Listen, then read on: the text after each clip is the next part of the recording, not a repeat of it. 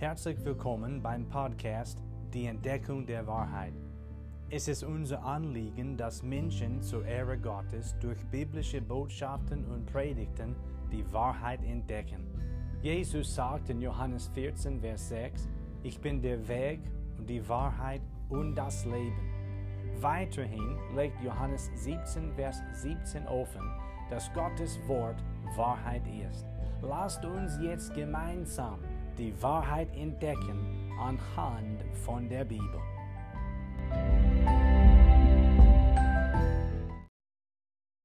Was braucht jede Ehe? Die Bibel antwortet darauf und das ist noch heute das Thema, was jede Ehe braucht. Ich habe gesagt, dass wir vier Wahrheitsbereiche entdecken werden aus dem Bibeltext in Lukas Kapitel 1. Und heute gehen wir mit dem Thema weiter und wir entdecken diese erste Wahrheit. Ich lese aber zuerst den Bibeltext noch einmal vor, Lukas Kapitel 1, Verse 5 bis 14. Die Bibel sagt, in den Tagen des Herodes, des Königs von Judäa, lebte ein Priester mit Namen Zacharias aus der Abteilung Abias, und seine Frau war von den Töchtern Aarons, und ihr Name war Elisabeth. Sie waren aber beide gerecht vor Gott und wandelten untadelig in allen Geboten und Rechtsbestimmungen des Herrn. Und sie hatten kein Kind, weil Elisabeth unfruchtbar war.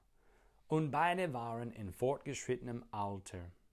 Es geschah aber, als er seinen Priesterdienst vor Gott verrichtete, zur Zeit, als seine Abteilung an die Reihe kam, da traf ihn nach dem Brauch des Priestertums das Los, dass er in den Tempel des Herrn gehen und räuchern sollte.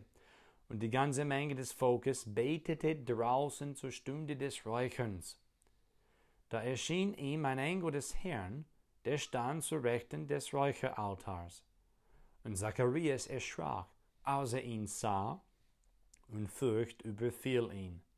Aber der Engel sprach zu ihm, Fürchte dich nicht, Zacharias, denn dein Gebet ist erhört worden, und deine Frau Elisabeth wird dir einen Sohn gebären, und du sollst ihm den Namen Johannes geben.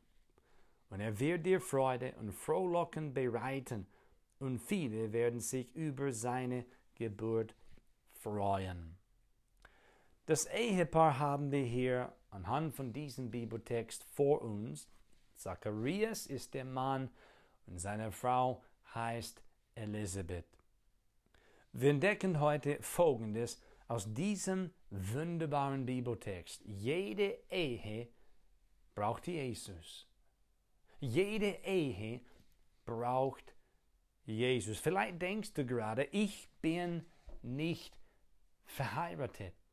Das heißt, in dieser Predigt gilt für mich nicht. Das ist aber nicht der Fall. Diese Predigt, also die Wahrheit hier aus dem Wort Gottes, gilt für jeden Menschen, auch für die Singles, für die Menschen, die nicht verheiratet sind. So bitte bleib dabei. Jede Ehe braucht Jesus. Was steht in Vers Nummer 6 geschrieben? Es steht hier über Zacharias und seine Frau Elisabeth folgendes. Sie waren aber beide gerecht vor Gott. Sie beide waren vor Gott gerecht. Und aufgrund von diesem Satz sage ich, vor allem braucht jede Ehe unbedingt Jesus Christus. Ohne Jesus kann keine Ehe funktionieren, wie sie wirklich funktionieren sollte. An dieser Stelle sollten wir etwas über Jesus Christus, den Herrn, verstehen. Und zwar, er ist der Sinn des Lebens. Jesus Christus, der Herr, ist der Sinn des Lebens. Die Bibel proklamiert das. Kolosser 1, Vers 16 und Vers 17. Ich lese diese Verse nun vor. Hier berichtet das Wort Gottes von Jesus. Es steht, denn in ihm, das heißt in Jesus, ist alles erschaffen worden was im Himmel und was auf Erden ist, das Sichtbare und das Unsichtbare, seien es Throne oder Herrschaften oder Fürstentümer oder Gewalten. Alles ist durch ihn und für ihn geschaffen und er ist vor allem und alles hat seinen Bestand in ihm. Jesus Christus selbst ist der Schöpfer und auch das Ziel der Schöpfung. Alles, sagt die Bibel, ist durch Jesus geschaffen. Zudem sagt Gottes Wort, alles ist für den Herrn Jesus geschaffen. Das zeigt uns eindeutig, Jesus ist der Sinn des Lebens. Wer ihn hat, der hat alles, was man braucht. Und wer Jesus nicht hat, der hat eigentlich gar nichts, was man wirklich braucht. Davon dürfen wir konkret ableiten, dass jede Ehe den Herrn Jesus Christus dringend braucht. Und wenn jede Ehe Jesus braucht, heißt das, jeder Mensch braucht Jesus. Weiterhin heißt das, ich brauche Jesus. Und weißt du was? Das heißt auch, du brauchst Jesus Christus. An dieser Stelle schauen wir wiederum zu Zacharias und Elisabeth. Es steht hier, sie waren aber beide gerecht vor Gott. Lukas 1, Vers Nummer 6. Dabei müssen wir auf etwas achten. Also wir müssen an etwas denken. Zacharias und Elisabeth haben vor dem Kreuz Jesu Christi gelebt. Vor dem Kreuz. Trotzdem waren sie gerecht vor Gott. Gott der Herr hat sie erlöst und errettet. Und dadurch sind Zacharias und Elisabeth in einen gerechten Zustand vor Gott gebracht worden. Anders gesagt, Gott hat sie vor sich selbst für gerecht erklärt. Wir sehen hier im Bibeltext den Fakt ihrer Gerechtigkeit. Es ist ein Fakt hier. Eine Tatsache. Die Bibel berichtet davon, die beiden waren gerecht. Deshalb sage ich, wir sehen hier den Fakt ihrer Gerechtigkeit. Die Menschheit ist aber aus sich selbst vor Gott nicht gerecht, gar nicht gerecht. Im Gegenteil, sind wir ungerecht. Sind wir alle böse Sünder vor Gott. Römer 3, Verse 9 und 10 sagen, wie nun, haben wir etwas voraus, Ganz und gar nicht, denn wir haben ja vorhin sowohl Juden als Griechen beschuldigt, dass sie alle unter der Sünde sind, wie geschrieben steht, es ist keiner gerecht, auch nicht einer. Das Wort Griechen steht hier und das heißt die Nichtjuden. Aber die Bibel macht hier an dieser Stelle ganz klar, niemand ist vor Gott gerecht, aus sich selbst ist keiner von uns Menschen vor Gott gerecht. Römer 3, Vers 23 sagt, denn alle haben gesündigt und verfehlen die Herrlichkeit, die sie vor Gott haben sollten. Wir verfehlen die Herrlichkeit, die wir vor Gott haben sollten. Wir alle haben gegen Gott gesündigt. Wir sind vor ihm nicht gerecht. Jesaja 64, Vers Nummer 6 im Alten Testament, sagt die Bibel hier, wir sind ja allesamt geworden wie Unreine und alle unsere Gerechtigkeit wie ein beflecktes Kleid. Wir sind alle verwelkt wie die Blätter und unsere Sünden trugen uns fort wie der Wind. Was lernen wir hier? So sieht Gott unsere eigene Gerechtigkeit an ein beflecktes Kleid. Der Mensch auf der Höhe, also bestenfalls, ist immer noch sündig und böse vor Gott. Aber Zacharias und Elisabeth waren vor Gott gerecht. Das bringt uns jetzt weiter. Wir sehen hier die Besonderheit ihrer Gerechtigkeit. Es steht in Vers Nummer 6, sie waren aber beide gerecht vor Gott. Und das ist jetzt die Besonderheit der Gerechtigkeit von Zacharias und Elisabeth. Vor Gott waren sie gerecht. Römerbrief Kapitel 10, Vers 2, 3 und Vers 4 lehren uns, dass unsere eigene Gerechtigkeit nicht reicht. Das haben wir schon aus Jesaja 64, Vers Nummer 6 ersehen. Wir brauchen Gottes Gerechtigkeit. Ich lese nun Römer 10, Verse 2 bis 4 vor. Es steht geschrieben, Bruder, der Wunsch meines Herzens und mein Flehen zu Gott für Israel ist, dass sie gerettet werden. Denn ich gebe ihnen das Zeugnis, dass sie Eifer für Gott haben, aber nicht nach der rechten Erkenntnis. Denn weil sie die Gerechtigkeit Gottes nicht erkennen und ihre eigene Gerechtigkeit aufzurichten trachten, haben sie sich der Gerechtigkeit Gottes nicht unterworfen. Denn Christus ist das Ende des Gesetzes zur Gerechtigkeit für jeden, der glaubt. Dies ist die Gerechtigkeit, die Zacharias und Elisabeth besessen haben. Wie kann man vor Gott gerechtfertigt werden? Durch den Glauben an den Herrn Jesus Christus. Hier in Römerbrief 10 berichtet die Bibel von Israel, dass sie Eifer für Gott haben, aber nicht nach der rechten Erkenntnis. Es steht Vers 3, weil sie die Gerechtigkeit Gottes nicht erkennen und ihre eigene Gerechtigkeit aufzurichten trachten, haben sie sich der Gerechtigkeit Gottes nicht unterworfen. Menschen tun das immer noch. Viele Menschen tun das. Sie haben Eifer für Gott, aber nicht nach der rechten Erkenntnis. Sie trachten danach, ihre eigene Gerechtigkeit aufzurichten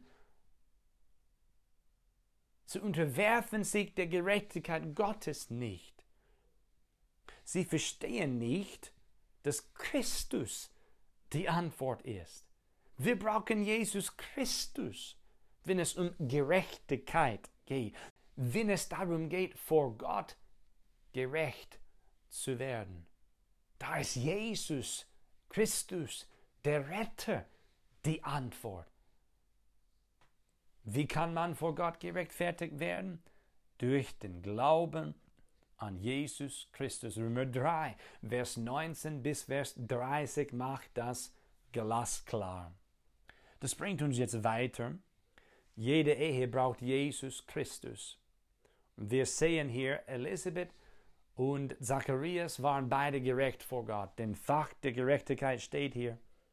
Die Besonderheit ihrer Gerechtigkeit ersehen wir auch aus diesem Bibeltext. Und nun kommen wir zu der Quelle ihrer Gerechtigkeit. Jesus Christus. Ja, Jesus ist die Quelle ihrer Gerechtigkeit. Den Fakt und die Besonderheit der Gerechtigkeit von Zacharias und Elisabeth verstehend, stellen wir fest, dass sie beide zum Glauben an Gott als Retter gekommen waren. Das Ergebnis? Sie haben Sündenvergebung bekommen und sind vor Gott gerechtfertigt worden. Gott schenkte ihnen seine Gerechtigkeit aufgrund ihres Glaubens an ihn. Und dies hat sie in einen gerechten Zustand vor Gott gebracht. Sie waren gerecht im Augen Gottes. Wie gesagt, haben sie vor dem Kreuz gelebt, trotzdem sind sie aus der Gnade Gottes durch den Glauben gerettet worden. Genauso wie man heutzutage gerettet wird.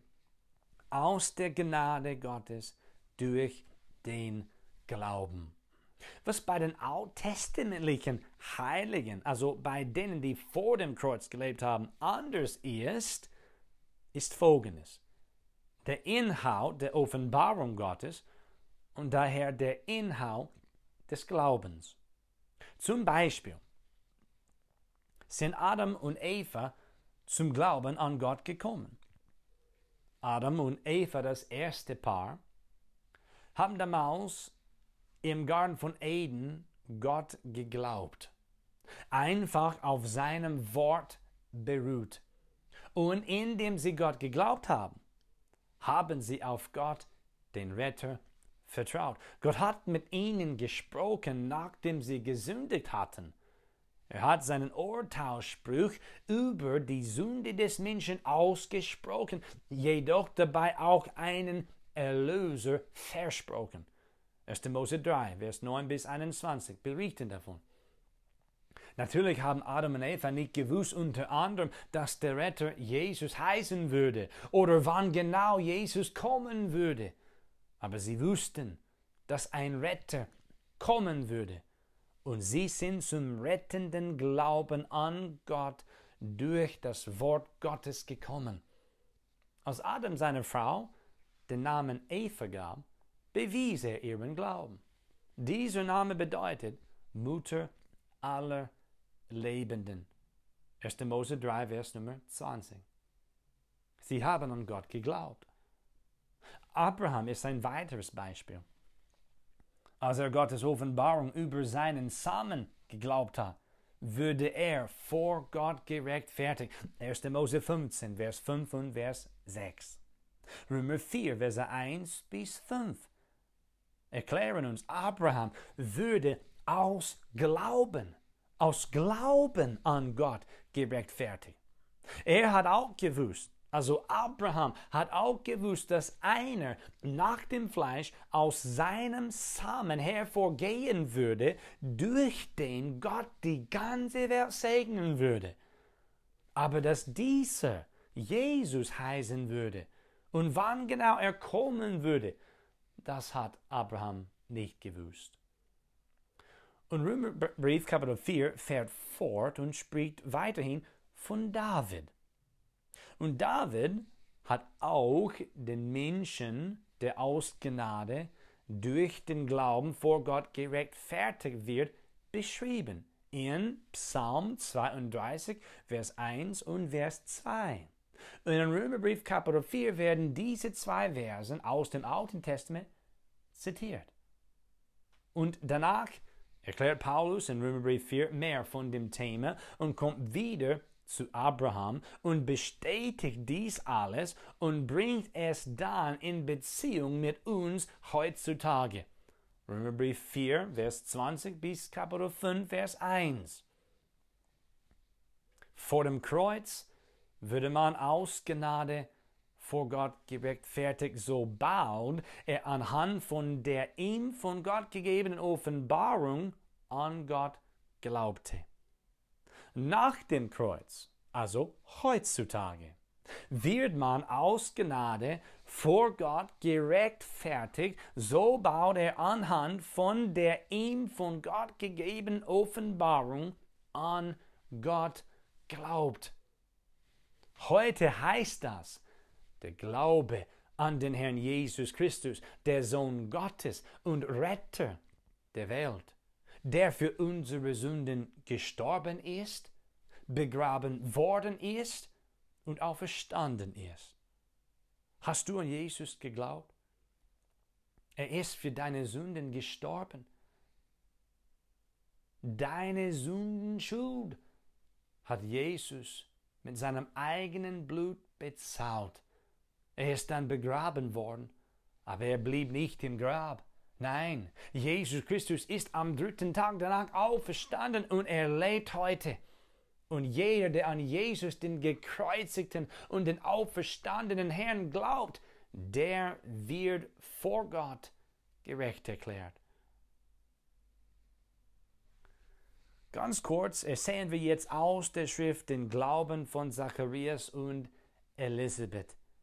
Ich habe gesagt, Jesus Christus ist die Quelle ihrer Gerechtigkeit. Die beiden sind zum Glauben an Gott als Retter gekommen worden. Sie sind äh, zum Glauben an Gott gekommen und sie sind gerettet worden. Gott schenkte ihnen seine Gerechtigkeit aufgrund ihres Glaubens an ihn. Nun ersehen wir ihren Glauben aus der Bibel. Ich lese nun ein paar Stellen vor, aus denen wir wirklich den Glauben von Zacharias und Elisabeth an, also ihren Glauben an den von Gott versprochenen Erlöser ersehen. Lukas 1, Vers 39 bis 43. Die Bibel sagt, Maria aber machte sich auf in diesen Tagen und reiste rasch in das Bergland in eine Stadt in Juda. Und sie kam in das Haus des Zacharias und begrüßte Elisabeth. Und es geschah, als Elisabeth den Gruß der Maria hörte, da hüpfte das Kind in ihrem Leib. Und Elisabeth wurde mit Heiligem Geist erfüllt und rief mit lauter Stimme und sprach, Gesegnet bist du unter den Frauen, und gesegnet ist die Frucht deines Leibes. Und woher wird mir das zutraut, dass die Mutter meines Herrn zu mir kommt? Ich betone zwei Worte, meines Herrn. Sicher ist Elisabeth zum Glauben, zum rettenden Glauben an Gott gekommen. Lukas 1, Vers 76 bis 79 möchte ich nun vorlesen. Hier geht es um Zacharias. An dieser Stelle spricht Zacharias mit seinem nur geborenen Sohn Johannes. Ich lese. Und du, Kindlein, wirst ein Prophet des Höchsten genannt werden, denn du wirst vor dem Angesicht des Herrn hergehen, um seine Wege zu bereiten um seinem Volk Erkenntnis des Haus zu geben, das ihnen zuteil wird durch die Vergebung ihrer Sünden, um der herzigen Barmherzigkeit unseres Gottes willen, durch die uns besucht hat, der Aufgang aus der Höhe, um denen zu scheinen, die in Finsternis und Todesschatten sitzen, um unsere Füße auf den Weg des Friedens zu richten. Ich betone hier, folgendes. Zacharias hat gesagt, denn du wirst vor dem Angesicht des Herrn hergehen, um seine Wege zu bereiten. Und dann später, durch die uns besucht hat, der Aufgang aus der Höhe. Wir sehen hier auch den Glauben von Zacharias an den Herrn. Sicher war ihre Ehe, also die Ehe von Zacharias und Elisabeth, eine Christus-zentrierte Ehe. Sie sind zum lebendigen Glauben an den lebendigen Gott gekommen. Aufgrund von seiner Offenbarung und Verheißung haben sie, die beiden, an Gott geglaubt. Gott, der Retter, war der Gegenstand ihres Glaubens. Was ist der Gegenstand deines Glaubens? Jede Ehe braucht Jesus Christus, den Herrn. Der Ehemann und die Ehefrau beide brauchen den Retter. Ohne Jesus, den Retter, wäre deine Ehe nicht, was sie sein sollte oder sein könnte. Und noch heute muss der Gegenstand des Glaubens eines Menschen Gott der Retter sein. Und der heißt Jesus Christus.